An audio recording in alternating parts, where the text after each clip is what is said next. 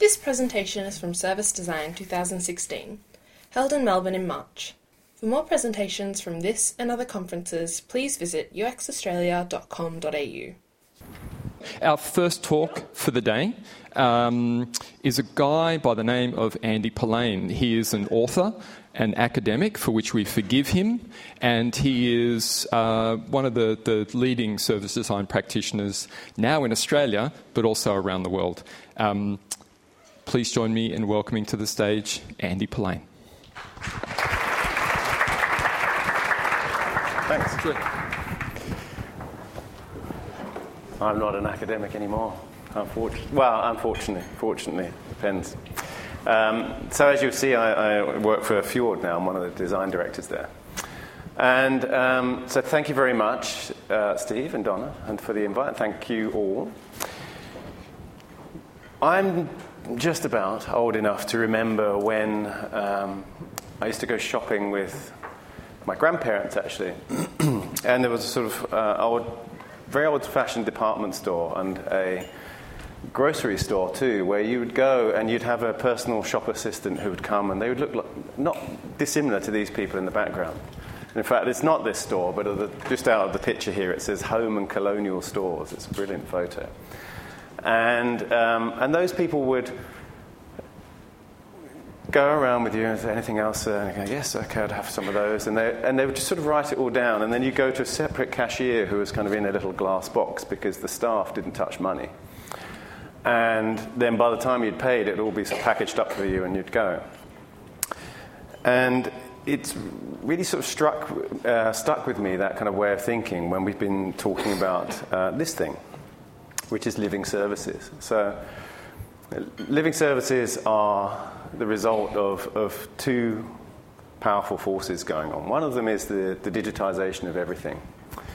Um, so, as devices become more and more embedded everywhere and connected everywhere, there's a whole set of data and there's a whole set of services that are running in the background that start kind of wrapping a- around us.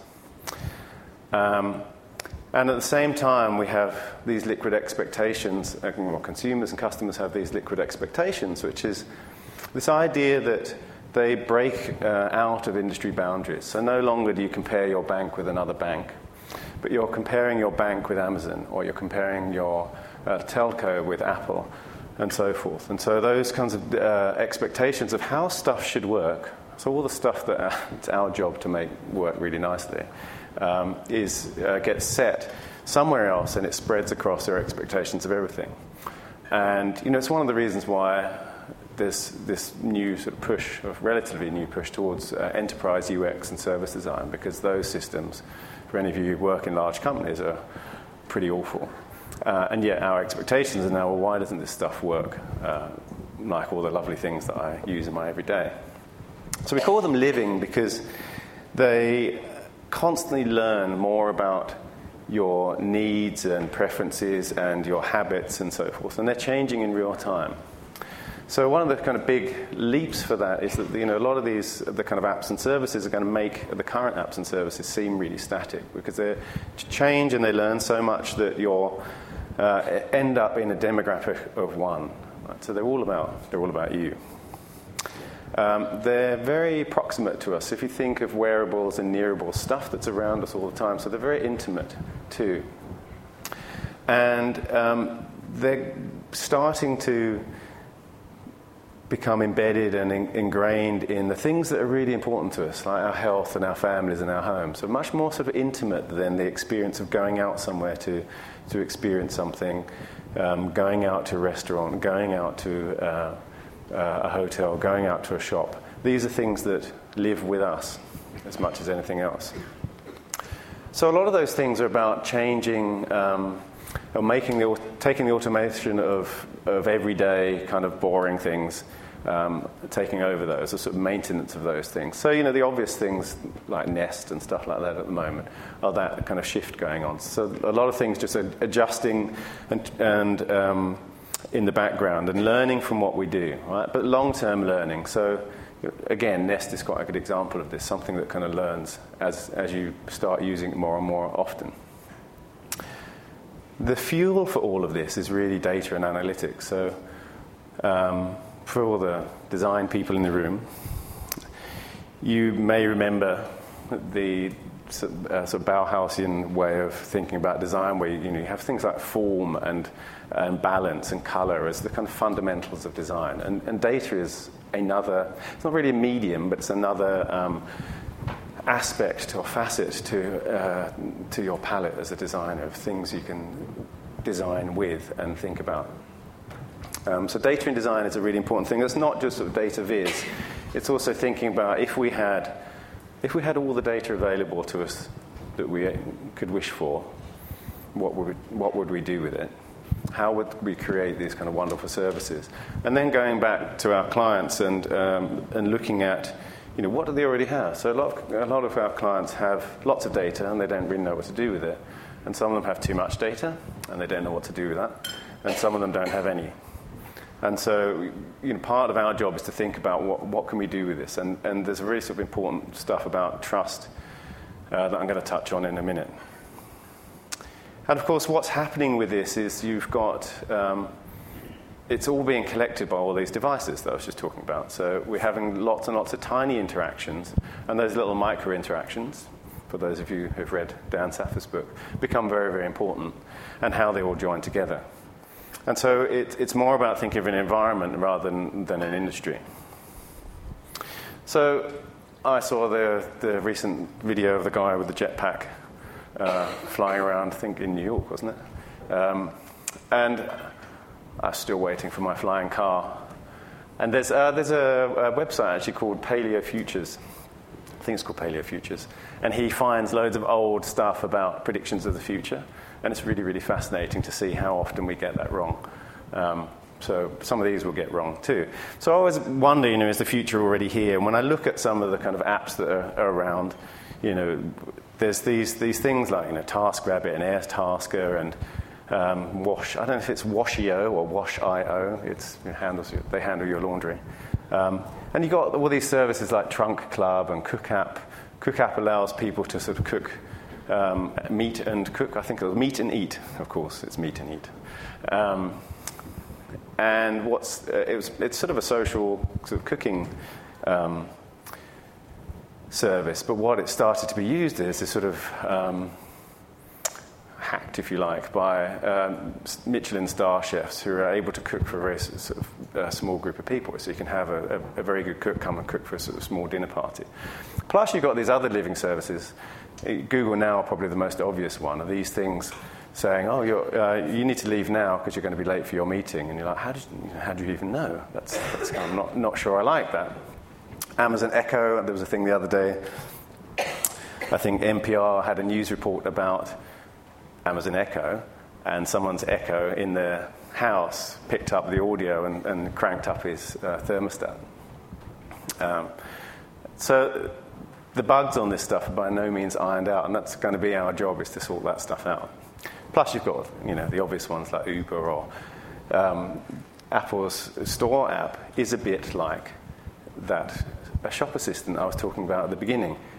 You go into the store, you take something off the shelf, you scan it yourself, and you just walk out. So the store changes from being an Apple store where I go into and I have an interaction with, uh, with someone, I go and pay for it at a counter, to Apple just being my, my store. It's just my, my storeroom. Right? I just go in, take something off the shelf, and go. And it's a subtle thing, but it's really, really fundamental in the way we think about um, those kinds of services. But what it made me think of all the time, sorry, just what it made me think of all the time was um, that we're kind of remembering stuff that we've forgotten. Um, because these people were the original living services. Now, just so I know, who's, who's seen Downton Abbey in here? Who's watched the TV series Downton Abbey? Okay. About half of you. So, um, the other title for this talk was going to be this. um, and I just, I, I couldn't, I couldn't bring myself to put that as the title. I couldn't bring myself not to use the joke. So, you know. the the reason why I was uh, talking about, so for those of you who don't know, Downton Abbey was set um, sort of late 19th century, early 20th century. a country house in, the, in, the, uh, in England, and it's kind of upstairs, downstairs. Um, so it's, it's about this kind of aristocratic family, but it's also all about the servants. Um, and it's really, it's like EastEnders just in, or Neighbours, but just in, set in, um, in Downton Abbey. It's really just a soap opera. But it's, it's, they did a lot of um, work crafting that, that world of what it used to be like. And it's interesting if you go back and read the classics. So there's, there's two sort of famous books. One of them is um, the Encyclopedia of uh, Household Management, I think, uh, Domestic Economy, that's right, by this guy Thomas Webster. Um, that's the one on the left. And Mrs. Beeton's uh, book on household management, that's the really famous one on the right. And you know, Mrs. Beeton's book has got everything about how servants should behave and so forth, through to you know recipes with lots of butter in them. Uh, and they're all online, they're all you know, out, of out of copyright, so you can read them. And they're quite interesting because uh, you just read this stuff and think, oh, hang on a minute, that's exactly what we're talking about with the kinds of stuff we're, we're doing now. One of the, the trends that's going on is this idea, which is the flattening, flattening of privilege. So, all of those logos that I showed you before, all those services, someone who's doing your washing and so forth, they're all really a, um, a result of technology uh, making things that were previously out of other people's reach um, available to everyone. So if we think of this in, in Downton Abbey terms, you know, here we have Uber. Okay, so we ha- all have our, our beck and call a private chauffeur. um, perhaps not quite so nice looking as what's his name? It's Thomas, isn't it? Is it Tom? I can't remember the, his name. Tom is Tom, isn't it? Yeah. Um, or we have things like Cook App and HelloFresh. So the, the, you know groceries are being delivered to us, and then we can have some uh, professional chef kind of uh, make these things for us. Um, so Mrs. Patmore and Daisy here. Um, and then things like Trunk Club, right? So you've got uh, a valet, that's Molesley on the right hand side there, and uh, this is a scene, this is a really interesting scene actually, because Molesley, uh, so Matthew on the left, he's, he's a kind of new generation. He, he's like the sort of millennial of, of, this, uh, of this world. And he's saying to Molesley, Molesley's saying, Oh, I think uh, you'd like these cufflinks, sir. And um, he's going, okay, I'll put them on myself. And Molesley's like, Oh, uh-huh, okay. And he's really downhearted because he believes his job is going to go. Uh, and that his his whole identity is based around, and his whole professional identity is based around how well he can do that job in service. And it used to be called being in service, right? And, uh, and so Matthew's kind of saying, well, I don't really need you anymore. And there's a kind of flip side to that stuff that I think we need to watch. And I'm going to talk about that right at the end. But it's, a, it's very interesting to watch the dynamic because what's going on in Downton Abbey is that change because it starts from sort of 1840, I think, and ends in 1950 or something like that, 19, uh, post, post Second World War, so pre, just pre, pre Second World War. Um, so they have the sort of First World War in the middle, and there was this massive change in society that happened then, and we're seeing it again with this flattening of privilege. So here's Wash.io, Wash.io. Does anyone know how you say that? Is it Wash.io or Wash.io? Don't know. I think it's a result of a d- domain name thing. And of course, you've got TaskRabbit. And so lots of people who go off and do your stuff. Um, and it's interesting, if anyone's read, uh, there's another book that's very worth reading. It's Bill Bryson's book, At Home, and he talks a lot about the history of, habit, you know, of living. And um, he gives an example in there of this, he was an earl of someone whose valet was away, and he didn't know how to put toothpaste on his toothbrush because he just assumed that the, the, toothpaste kind of just came out of the brush every morning because his valet would kind of put it on there and stuff.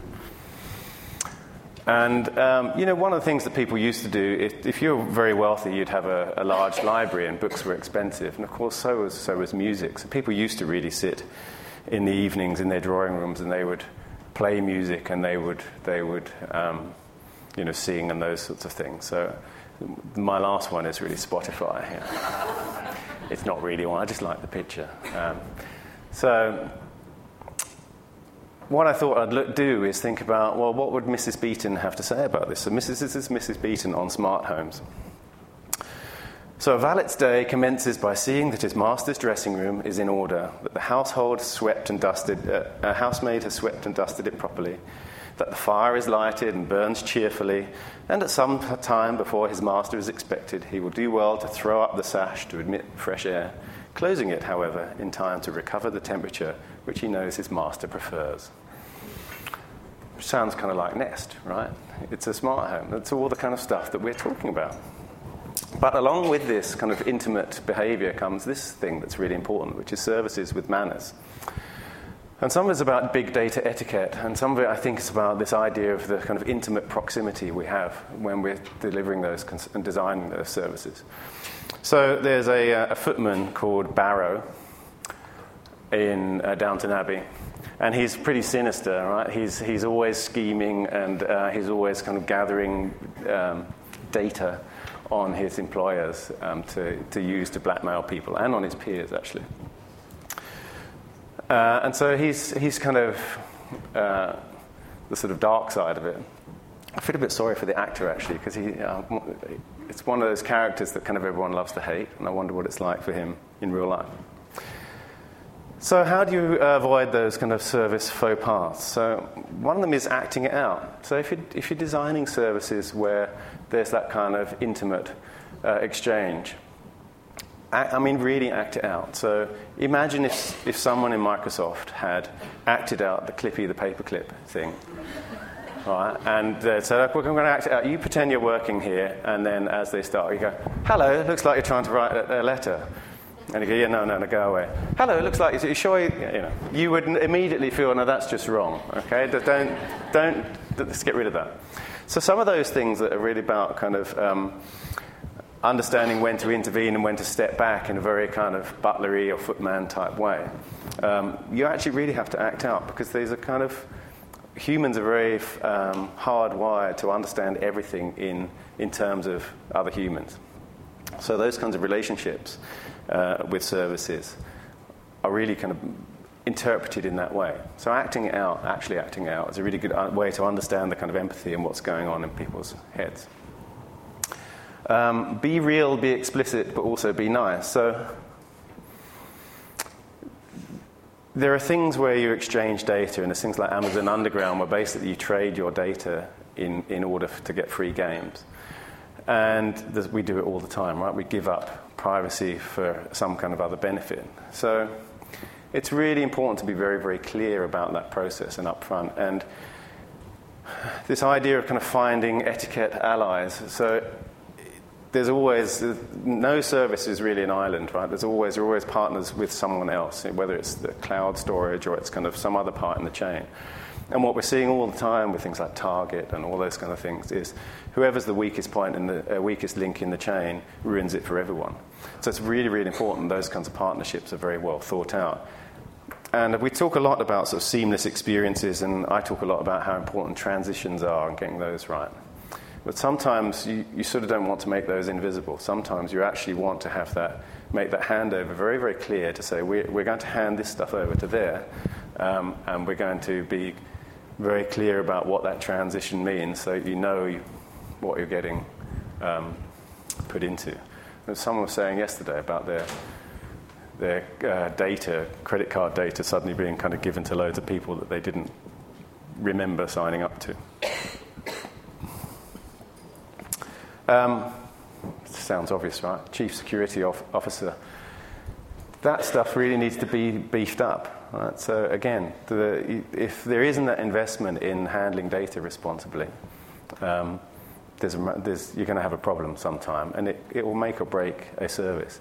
And there's a kind of headlong rush often into, into delivering these things, and this bit's often forgotten.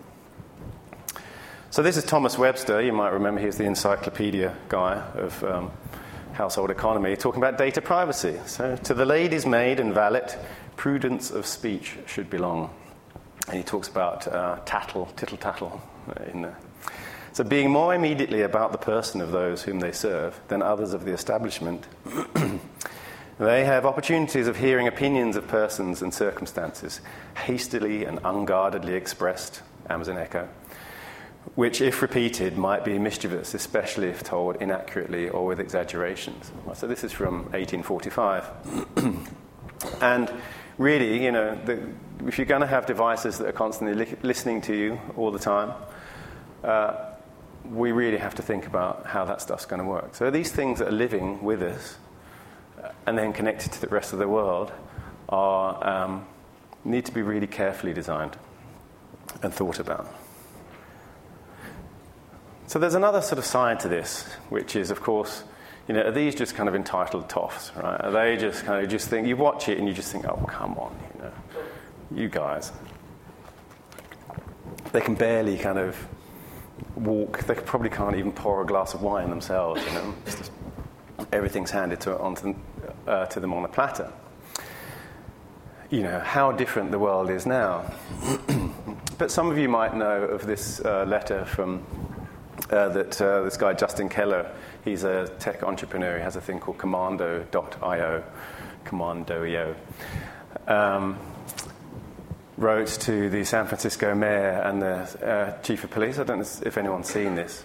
And he's basically um, complaining about uh, the sort of homeless riffraff in, in San Francisco. And so there's this kind of gulf in Silicon Valley between uh, you know, this concentration of wealth and amazing innovation, and yet at the same time, you go to San Francisco and there's, there's homeless people, people who clearly need medical care just all over the place. But if you kind of read what he, he writes, there's a bit down here where he goes, um, uh, the incident, uh, he was like, this last, this last holiday weekend, my, my parents were here, and the incident involved a drunken man in the morning coming up to their car and leaning on it. And for me, it just sounds like one of these guys going, "How dare you touch my car?" You know, and and it's it's there's something there's something kind of wrong there. So there is a dark side of privilege, right? Which is unlike sort of equal rights, which is a sort of you give to anyone and it doesn't diminish the ones that you already have. Privilege automatically means someone else isn't as privileged, right? So this picture here is an, um, an Uber car um, smashed up by uh, taxi drivers in Paris. And there was a great piece by Umair, I don't know how you pronounce his name actually, Umair Haque, Haque, Haque, Haque. Uh, I think just last week, talking about how we're driving towards efficiency and we're, so focused on that, but we're kind of rubbish at everything else. And one of the things he says is that efficiency and productivity are used interchangeably, but those are two different things. You know, efficiency is just being able to make things for less money and less uh, effort. Productivity is making things better. And he gives this example, and he's talking about, you know, why isn't Silicon Valley really ta- tackling this stuff? And I think part of our job as service design, particularly if we're working with public services, is to try and tackle some of this stuff. And he says it's damn hard to come up with life changing breakthroughs when you're trapped 25 hours a day on minimum wage, being an on demand Insta butler or dog walker or chauffeur. And yet, those services are in demand because the people who want them are also working 25 hours a day for the companies that make those smartphones and drone deliver toilet paper and coordinate on demand cars. So, we're caught in this kind of terrible cycle, in a way. and so, that's my sort of finger wagging bit of the talk is to really think about when we're creating these living services and how can we actually break that, that cycle too and actually focus on the things that are, are really important. The ray of hope is uh, Generation K. And they're called uh, Generation K. Has, has, anyone seen the Hunger Games here? Yeah, see, I, see, see, Generation K. They're just not in the room much, right? So Katniss, the the uh, the lead heroine in the um, in the Hunger Games. Now, I have not really watched the Hunger Games apart from on of like fast forward on an aeroplane. Um, but they're the post millennials. They don't have a name yet. Um, so they're in their kind of, they're sort of teenage, early teenage, uh, or tweenagers at the moment. And it's interesting, their view, because things you might imagine. So only 6% of them trust big corporations to do the right thing, as opposed to 60% of adults. Right, so in terms of designing living services and understanding that trust relationship, well, there's a massive amount of work to do, and it's just getting worse, right? So we really have to kind of work on that part.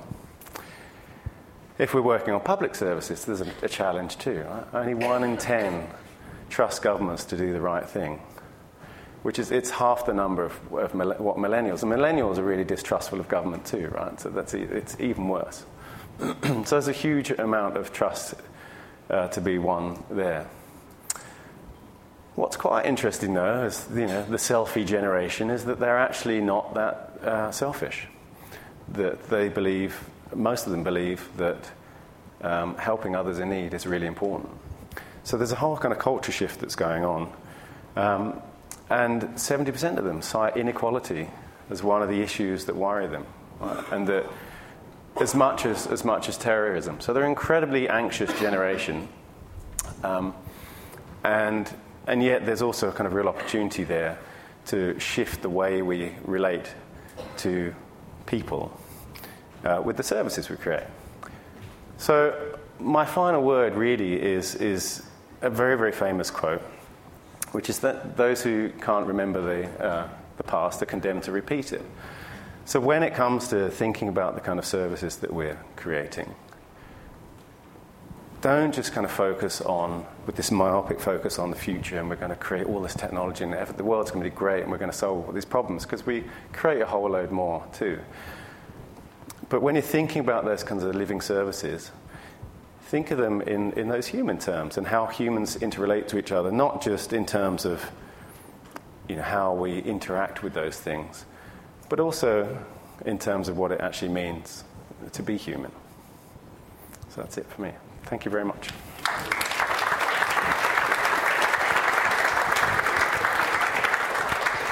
Thank you. That was really excellent. Um, we have time for questions for Andy, so who would like to ask something?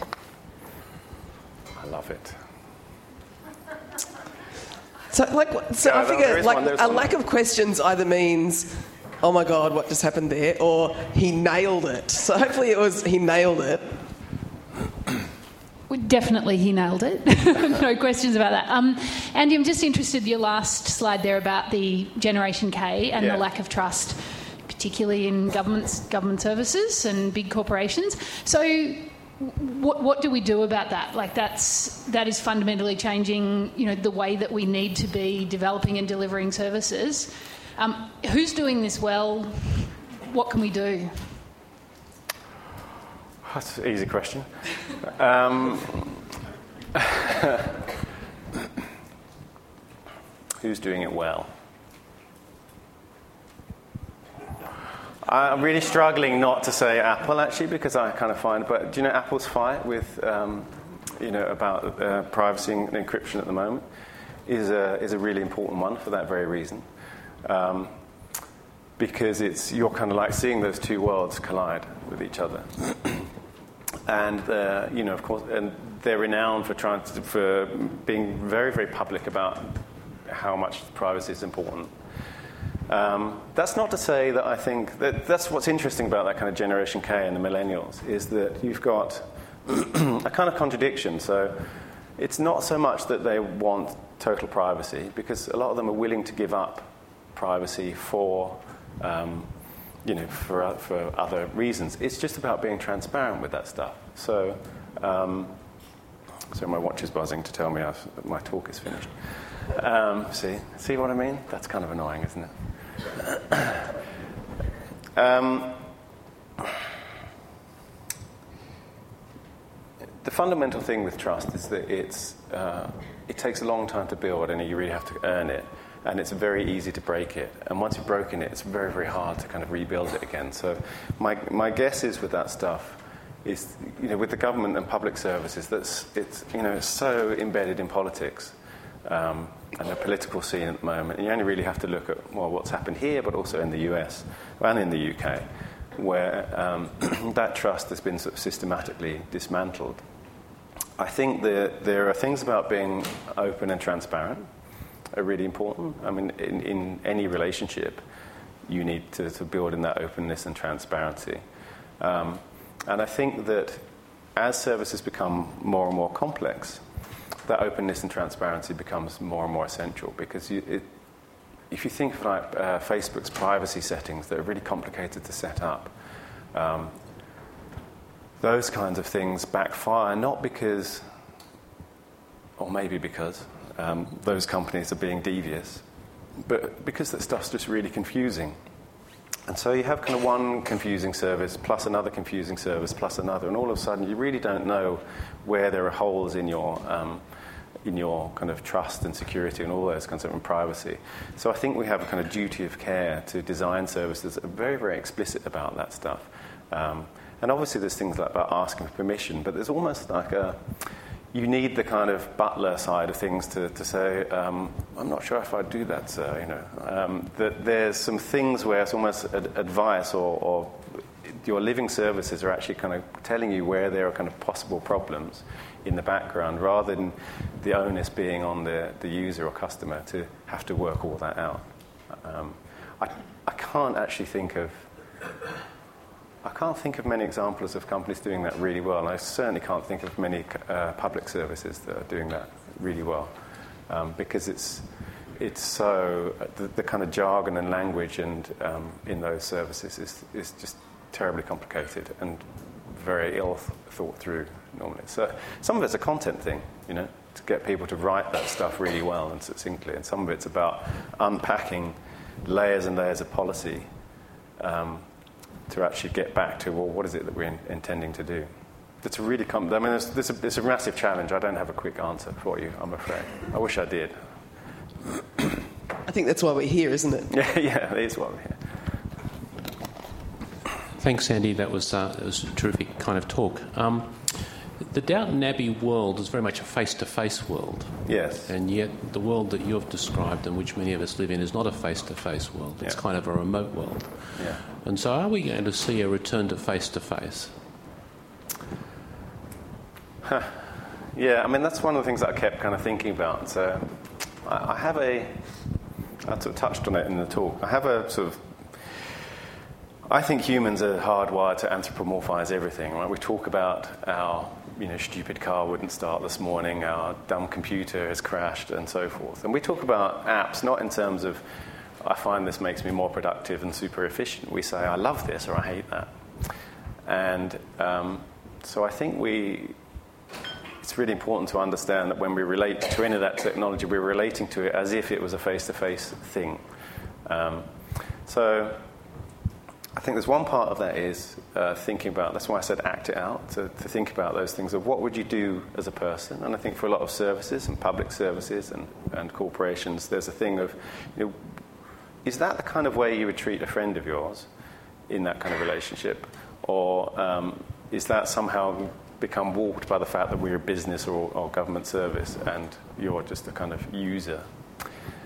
Um, so that's one part. The return to face to face yeah, I, I don't know. We were talking about this last night. Was that there's that kind of, and it's been a bit of a sort of hipster trend towards kind of. Um, we were in a, a, sort of bar and restaurant where the, the, the, they were wearing the kind of aprons and they're kind of preparing cocktails very nice. And it was all it was brilliant service actually, um, and that trend towards making things well with your hand. So I think there's like a kind of counter push going on, um, or a desire for that kind of face-to-face contact and I think that um, the future is probably that really well mediated. So some of those services that have um, like kind of chat services or ways where you can connect with someone, and that's your point of contact. There's some really good um, support services where you just have one point of contact, and they keep following up with you, and it's always the same person, or at least it feels like it's always the same person.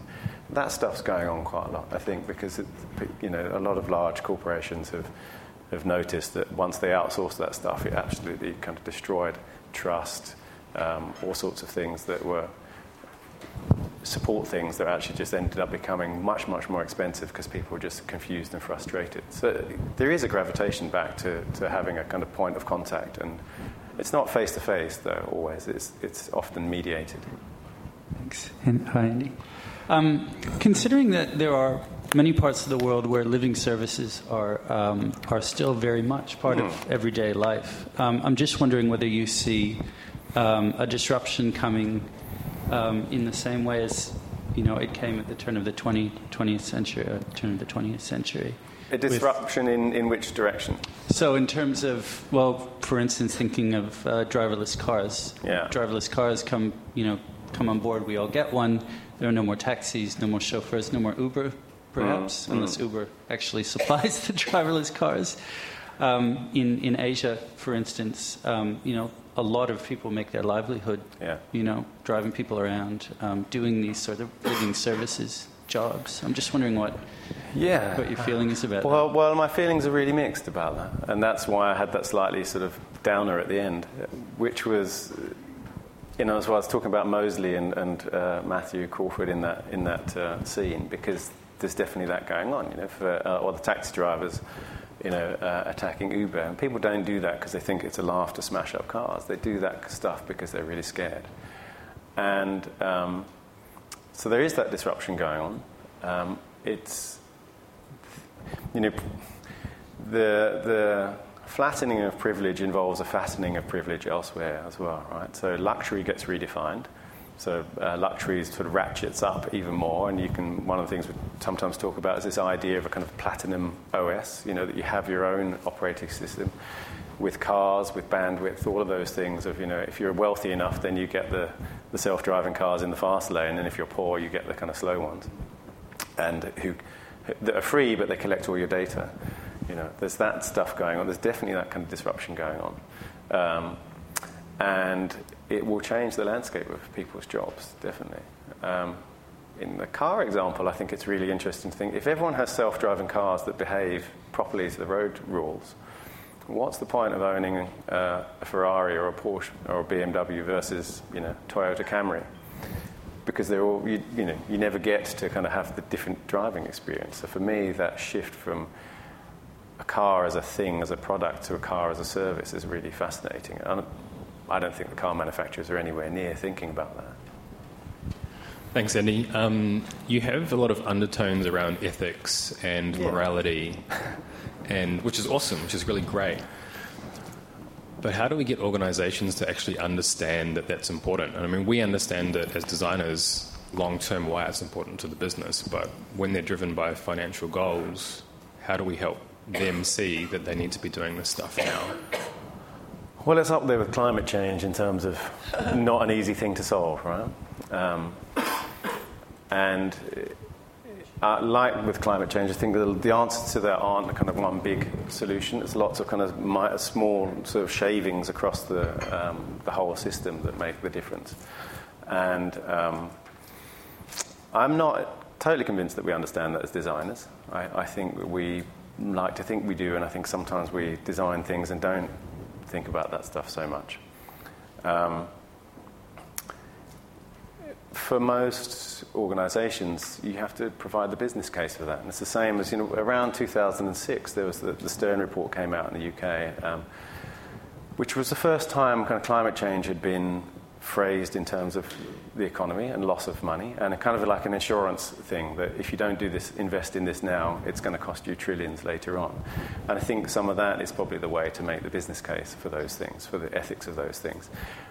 And the more, you know, like anyone, like any of that stuff, no one does anything until they have a disaster. So you have things like Target, you have things like um, the thing I've just forgotten in the States, where like millions of um, really sensitive recruitment records and performance records from employers from a, a, government service ended up out there in the world. So it, until one of those kind of terrible things happens, you need a sort of tsunami to happen for people to think, oh, actually, we should do something about this. So, you know, it's obviously better if we can try and get ahead of that and use some of those examples of why uh, it's important. And it goes back to the trust thing as well. Uh, thanks for the presentation. You mentioned as one of your tips for avoiding a faux pas to act it out. But act it out for me is kind of a nod towards co-design, but not going far enough. Is that an acknowledgement that co-design's hard, so this is at least a pragmatic step in the right direction? No, um, I think I meant those in, into. Well, I would think consider those in two different ways. I mean, I think there's definitely co-designers are an incredibly useful part of the process. Um, especially when you're trying to kind of verify ideas and, and work, it, work those things out. What I really meant was actually acting out those kinds of um, interactions between what be you and a, a digital thing. That um, a lot of things seem like they're a good idea. I, there was a couple of slides I didn't put on, which is um, and I talked about this last week. You see, I see a lot of, I know there's this sort of digital uh, in particular, but I see a lot of um, mock ups of apps or demos of apps. You you see the photos in the App Store, and it's someone holding a, a, a phone against a white background. And that's not how people use, use phones, right? They're not in some sort of weird matrix white room. Uh, they're always in context. And so, those acting out those things of, does this feel appropriate at the right time? You know, the, the, the thing about living services is that they're, they're always kind of responding and reacting and they're kind of always present. The other, the sort of flip side of that is, I don't know where the creepy line is, and I don't think anyone does yet. And I, my, my guess is that it's going to shift as well as we get used to some things and we get used to things and we decide, no, that's kind of over, overstepping a boundary and that's not. So, um, acting those things out is a useful way of understanding what that feels like to be interacted, in, uh, interacted with in that way. Uh, rather than just thinking, well, this is a nice kind of, I'm going to notify you here and I'm going to do this here. And, um, because that stuff's really subtle. It's very, very human stuff. And that's why acting it out immediately gives you that response of, oh, no, that, that doesn't feel right. Um, you know, because a lot of companies, it's as if they've just walked up to a stranger and said, hello, uh, what's your name? Where do you live? Give me your credit card details. Tell me where you're going. And, and it's like, oh, hang on, I don't. Can we just have a drink first? You know, I, you know. And so there's there's a kind of we do that all the time. We don't really think about it because that becomes the, that's the, the, standard way of doing things. And I think acting it out makes you go, well, oh, oh no, that, that, that feels wrong. So um, that's what I was trying to say with that thing. We hope you liked this presentation from Service Design 2016. For more presentations from this and other conferences, please visit uxaustralia.com.au.